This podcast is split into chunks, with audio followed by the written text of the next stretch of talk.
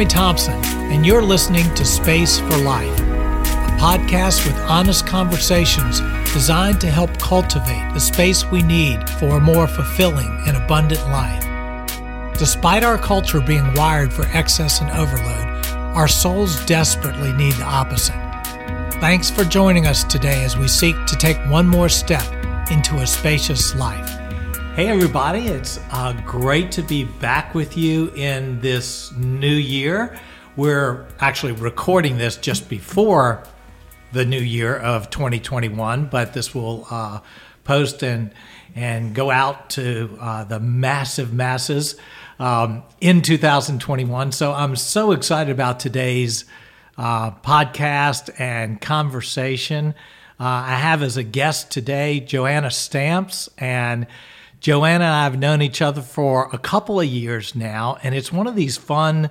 Um, paths that happen as as I've been getting into writing and coaching and she's a writer and coach and of course then just over time our paths crossed with a lot of similar connections so we've just had a fun time getting to know one another and so I'm so excited to have her as guest today she's a writer author and coach she's a featured uh, contributor on Catholic Mom and her view from home she helps mothers find their purpose, regain their passions, and be more present for those they love. And if you get to know Joanna, you'll you'll see that's just so much who she is.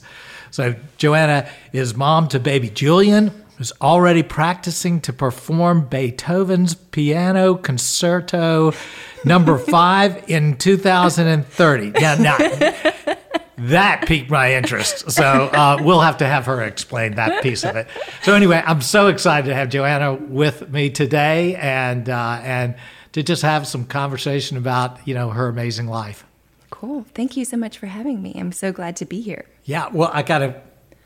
We need to get the Beethoven. Oh, okay. Okay. Okay. We'll get the Beethoven out of that. You know where yeah, that come from? I think for some reason when the when Julian, um, his full name is Julian Martin, um, but when he was born, he had this. He just went straight for pianos and just started to to play on them, and so we've just been we've been cultivating that. I mean, as you know, when you're looking at somebody and an adult or as a child and saying, let's cultivate their uniqueness, that was what it was for him was just this love absolute love for music um, and so i just kind of went through a bunch of the piano concertos um, as he was being cultivated and he just really took on to to the number five. So, wow. and what's very cool about it, and I've talked, this will probably end up on the editing room floor, but what's very cool about it is that a lot of it is actually quite simple. Like it has simple parts to it.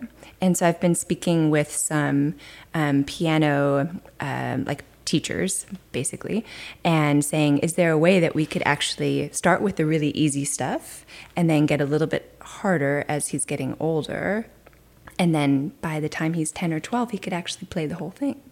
That's amazing. Yeah. So. Well, I figured when, when you when you shared that kind of in a bio, I figured there has to be a story behind that. So, so that's the story. Okay. Well, he just loves sitting great. and playing piano. That's the first thing that he does when he wakes up in the morning. Is after he gives me a squeeze, he runs to okay. to play his piano in the well, morning. Well, I'm looking forward to hearing him play that concerto in 2030. Yeah, so that's great. Sounds that's good. Great. well, you know, you have such a, a unique amazing story. Of course, we all do. But I'd love for you to just share uh, with with everybody who's listening in uh, a little bit about your story that's kind of brought you to this point in life. Yeah, and I think so much of it goes back to um, just having two incredible parents. I think I'm, I'm feeling more and more of that these days. And both of them being in ministry for our entire life. And my mom was actually, she traveled with Corrie ten Boom for 10 years. And so I think there was always kind of a desire to understand how I was going to serve the world from a really young age and a frustration with not knowing. Wow. Well, I, I can say, you know, a lot of people say their parents are amazing. Yeah but I know Joanna's parents. Knew them well before I ever met Joanna. Yeah. And they are amazing, amazing people. So Yeah, yeah. no exaggeration with that. No exaggeration. They are like world renowned, amazing people. And so I think I, from a very young age, knew that I needed to forge my own way in the world. I think my mom told me, and I think Corrie told her when she was um, a younger woman, that uh, God doesn't have grandchildren. So I knew that I needed to go on my own path and to create my own relationship with God. And I knew that there was something that was tied to my relationship with God with understanding what my purpose was. Wow, I am going to steal that. That that's a that's a mind-boggling thought. God doesn't have grandchildren. That's He just uh, children. and I know so many amazing parents who you know unintentionally their kids feel this this weight to become them. And yet you're talking about that your mom and dad freed you of that. You you didn't feel that. That's really uh, that's that's incredible. And my dad, even there's a story that he doesn't remember, so it must be a Holy Spirit thing. That he actually took me aside one time and said, um, "I need you to stop going to church and start to forge your own way, and I need you to practice every other religion, or at least understand every other religion. And I have enough faith in Christianity that you'll come back to it." Wow. Yeah. He doesn't remember saying that. He said, I Yeah. never say something like that. And I said, you know, okay, then that gives me a lot of perspective. Um, and and I set off and, you know, learned how to do incredible, you know, types of meditation. Um, and eventually and you know, studied Judaism and Islam and, you know, never like went full throttle into anything, but um, but well, except for I think a little bit of Buddhism early on, but came back fairly quickly to a Christian faith with a renewed sense of understanding. Yeah. Well, So- I wasn't kidding when I said you have a unique story. Yeah. So that's, that's great. Good. So Yeah. tell tell us more. Kind of what where things go from there? Yeah, and I think from there it was um, learning how to listen uh, to God's voice in my life, and it, I think it was extremely small at the very beginning. So it led me to um, to New York um, in my well, I did a little bit of lobbying in D.C. for a year and a half, and then I realized that politics is theater, and I don't need to be a part of that. I was not a theater major, so you know I, I couldn't get into that. That's about as nice a thing as you can say about politics. well, it was a really good thing to realize from a young age because I was like, okay, I know where to I know where to place this in my life now. Um, and so then it was just it was going to New York and just you know doing what twenty year olds do in New York, you know. Trying every single thing, knocking on doors, getting on junior boards for nonprofits, and um, you know, meeting people, and you know, being able to go and sit at a bar on a Saturday afternoon with a newspaper and talk to every other person at the counter with you and you know strike up friendships and friendships that I still have to this day. You know, it's just like those sorts of things. And I think part of that again, I guess my parents are the theme, but my dad had said every person that you meet is their own universe. So just understand that going into a conversation with somebody that you are embarking on their universe and you're exploring their universe. And so that was helpful just in terms of I mean that was even a prerequisite for coaching cuz everybody has their own structure of interpretation. So knowing that when I was talking to people made me curious. And I think that's helpful when you're starting a conversation. Right. And I, I think of just how you've led this off and, and what you've written about your purpose. And what strikes me is that you're immediately talking about your parents. And your purpose is to help mothers find their purpose. And so fundamental, it sounds like to your story, is this extraordinary trust your parents had in you and in you finding their way. And I know for myself as a parent, mm-hmm. that's that's a scary thing to trust your child to be out in the world. You know, it just feels like such a dangerous place. And being a parent is such a fearful mm. place. Mm. And yet your parents gave you that freedom, which I'm sure has got to impact how you lead and help and coach mothers. Yeah, I think looking back, they think that New York would have been the end of the adventure. I remember my dad at one point saying, Or at you least know, hoped. yeah, I think they got to a point and they were like, okay, I'm just, whatever happens to you, you've already lived such a great life. Like, you know, I, I'm not going to, I had to kind of like squash the, the worry for you. That's kind of the way that they would, they would put it when I was younger. And then I got to the point where I had completely burnt myself out in New York. Um, I'd been doing corporate social relations for the largest children's company, uh, children's uh, publishing company in the world, um, and just learning and just having incredible adventures and figuring out what it was that uh, made me tick and what really made me excited in, in business. Um, and I knew that there was something kind of unique about me at that point because the CEO, he was, I don't know, we had like a really, we had some really special times, you know, like connecting. And I was like, oh, this is kind of weird, you know, like I'm just nobody basically in the company, but for some reason we have really nice conversations. And so, so that was one of those little like, you know, road marks along the way. And um, I think part of that just had to do with the truly listening to people's conversations and their legacies. Right. Um, and so at some point, I got on a plane in, I guess it was t- February 2010, and I knew that I was going to go and spend a month in South Africa and just enjoy myself um, and come back refreshed. And my friends threw me a just in case party because they did they knew more than I did that I wasn't going to come back. Oh my goodness. and so I got down there, then called my parents after two weeks and said, you know, by the way, I think I think I'm gonna I'm gonna stay. Um, and that was a whole adventure unto its own because I just said to God, you know, if you want me to be here, there's five things that I need, and you have two weeks to make it happen. So, and if it happens, and I'm not getting on my plane. No pressure. Yeah, no pressure. so, and that's what happened. I just got there and found friends, a home, a job, like everything just started falling into place. And it wasn't easy, but I find when you talk to people that have moved to places around the world, either that place embraces them or it spits them out. And I think place has a lot to do with purpose.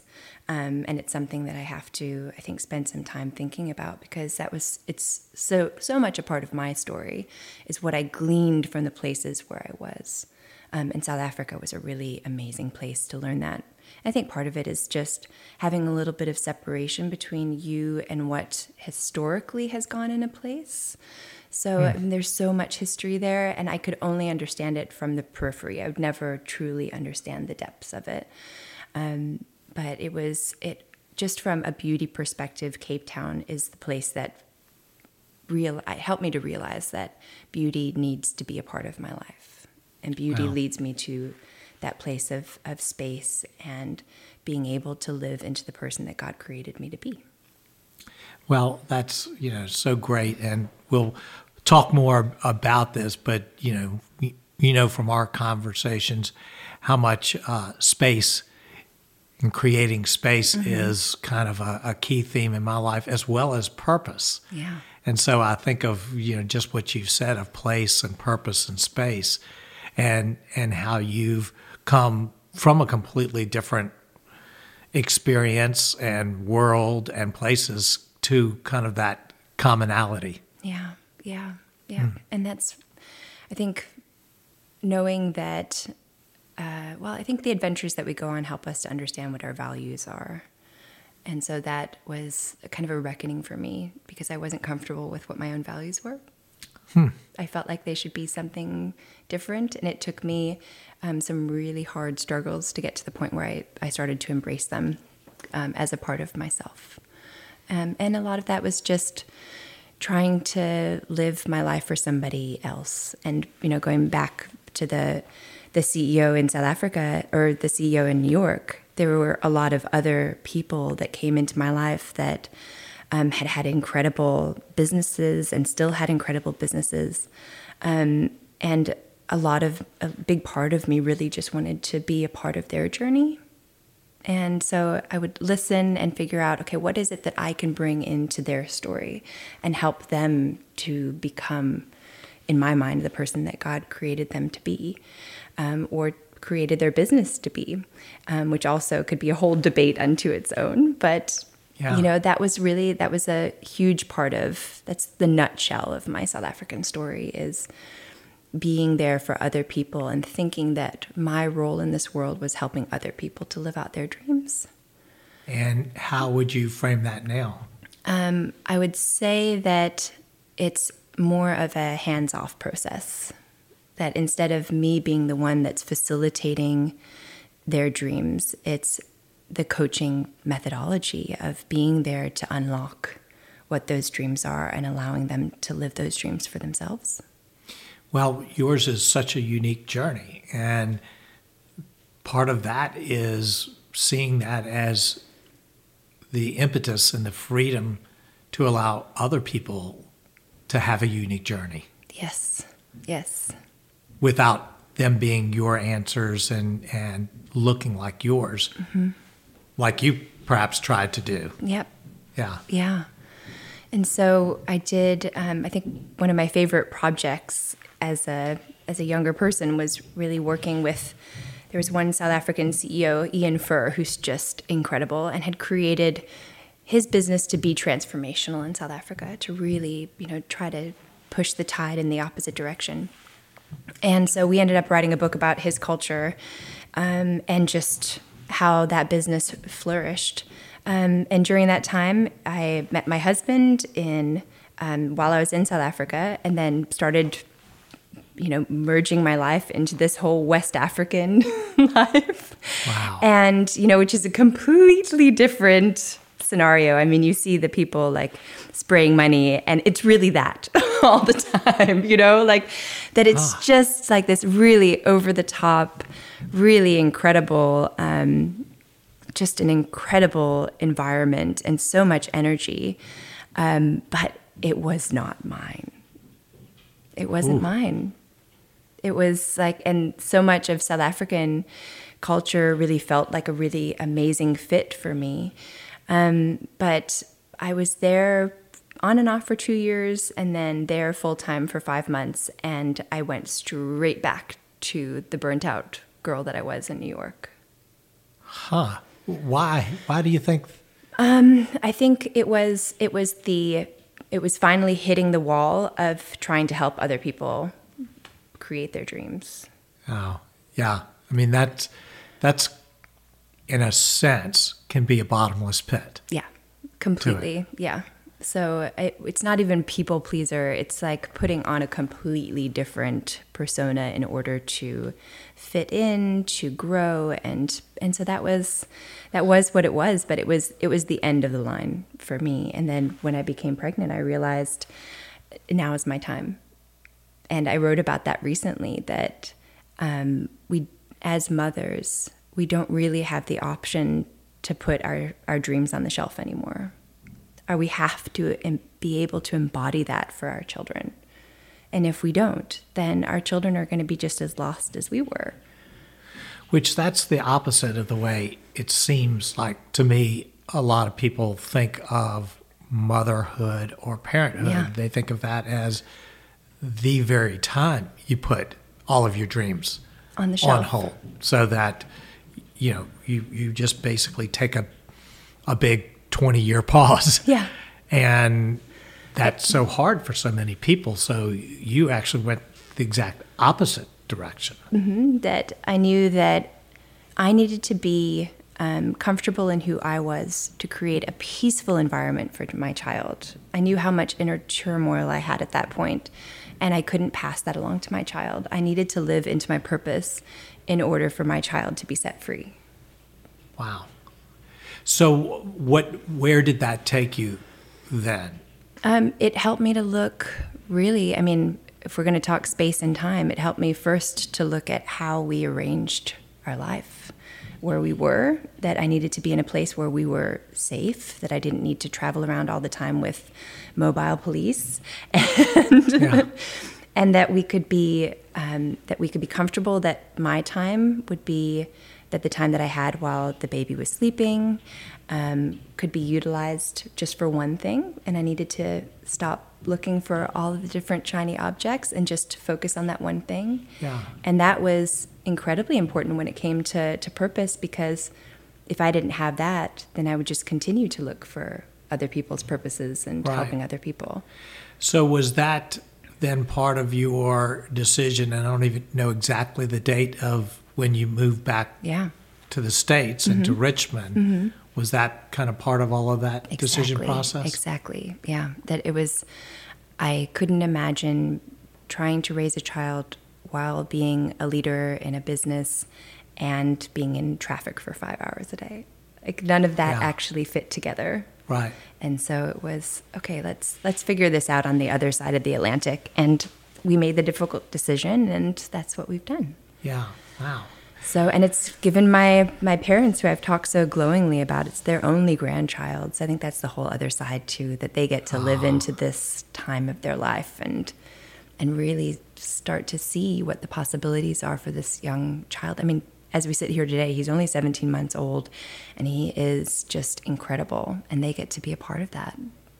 That's that's amazing. I'm so happy mm-hmm. for them Yeah. with that. Yeah. So, well, you know, so one of the themes that uh, that I talk a lot about and write about, and Mm-hmm. and and you do too, is this idea of creating space. So, uh, what I kind of hear is two things kind of going on. You know, ever since I've known you, you have such a calm persona about you.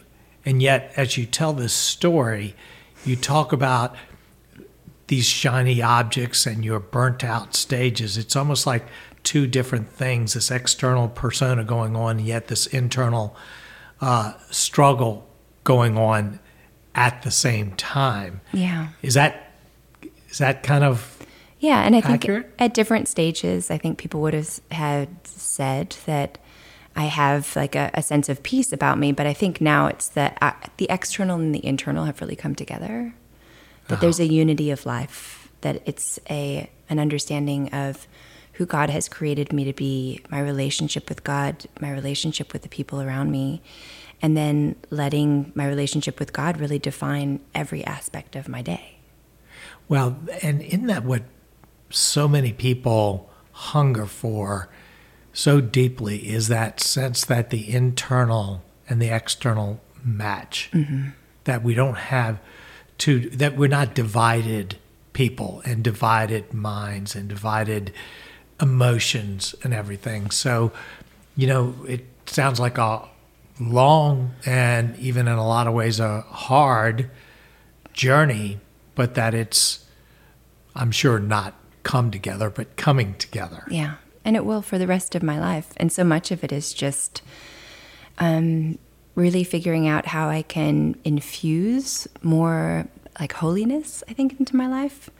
That at any aspect or every part of the day, that there can be, um, even if it's beautiful music or like um, on our walks in the morning, like having our prayers. Like Saturday is our day to pray through our entire prayer list. And I say ours because it's just as much Julian's as it is mine. I loved the blog that you wrote recently where you talked about your prayer walks Yeah. and that your prayer walks with Julian, your 17 month I'm 17 month old, And yeah. that you do that. I just think it's, that's, it's a beautiful, Mm-hmm. it's a beautiful picture. And I think that uh, the creativity with which you walk with God Yeah. and that you walk in your journey is just something that uh, I think we all just need to embrace mm. so much instead of feeling like our lives are about fitting into someone else's mold. Mm. So, Yeah.